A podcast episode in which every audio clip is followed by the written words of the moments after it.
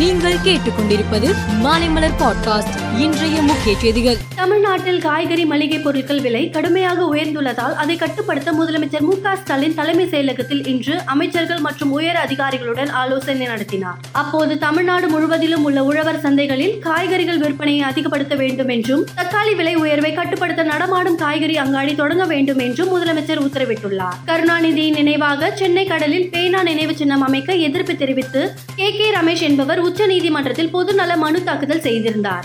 இந்த மனுவை உச்சநீதிமன்றம் தள்ளுபடி செய்து உத்தரவிட்டுள்ளது. இது போன்ற மனுக்களை பொதுநல மனுவாக ஏற்றுக்கொள்ள முடியாது என நீதிபதிகள் தெரிவித்தனர். வட மாநிலங்களில் தற்போது பருவமழை தீவிரமடைந்துள்ளது கடந்த இரண்டு நாட்களாக பெய்து வரும் பலத்த மழையால் பல மாநிலங்கள் வெள்ளத்தில் தத்தளிக்கின்றன.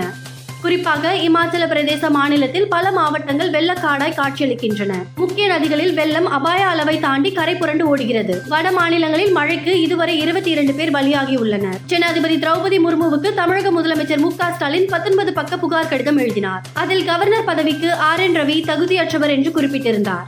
இவ்வாறு தமிழக கவர்னர் ஆர் என் ரவியை நீக்குமாறு முதலமைச்சர் மு ஸ்டாலின் கேட்பது சரியானதே என்று மாநிலங்களவை உறுப்பினர் கபில் சிபல் கூறியுள்ளார். எதிர்க்கட்சிகள் ஆட்சியில் இருக்கும் மாநிலங்களின் கவர்னர்கள் இந்துத்துவ நிகழ்ச்சி நிரலை நடத்தி கொண்டிருக்கிறார்கள் என்றும் கபில் சிபில் குற்றம் சாட்டியுள்ளார். வடகிழக்கு ஆப்பிரிக்கா நாடான சூடானில் ராணுவத்திற்கும் துணை ராணுவ அமைப்பான ராணுவ விரைவு ஆதரவு படைகளுக்கும் இடையில் சண்டை நடந்து வருகிறது. இந்த சண்டையை நிறுத்துவதற்கான பல்வேறு ராஜதந்திர முயற்சிகள் இதுவரை பயனளிக்கவில்லை.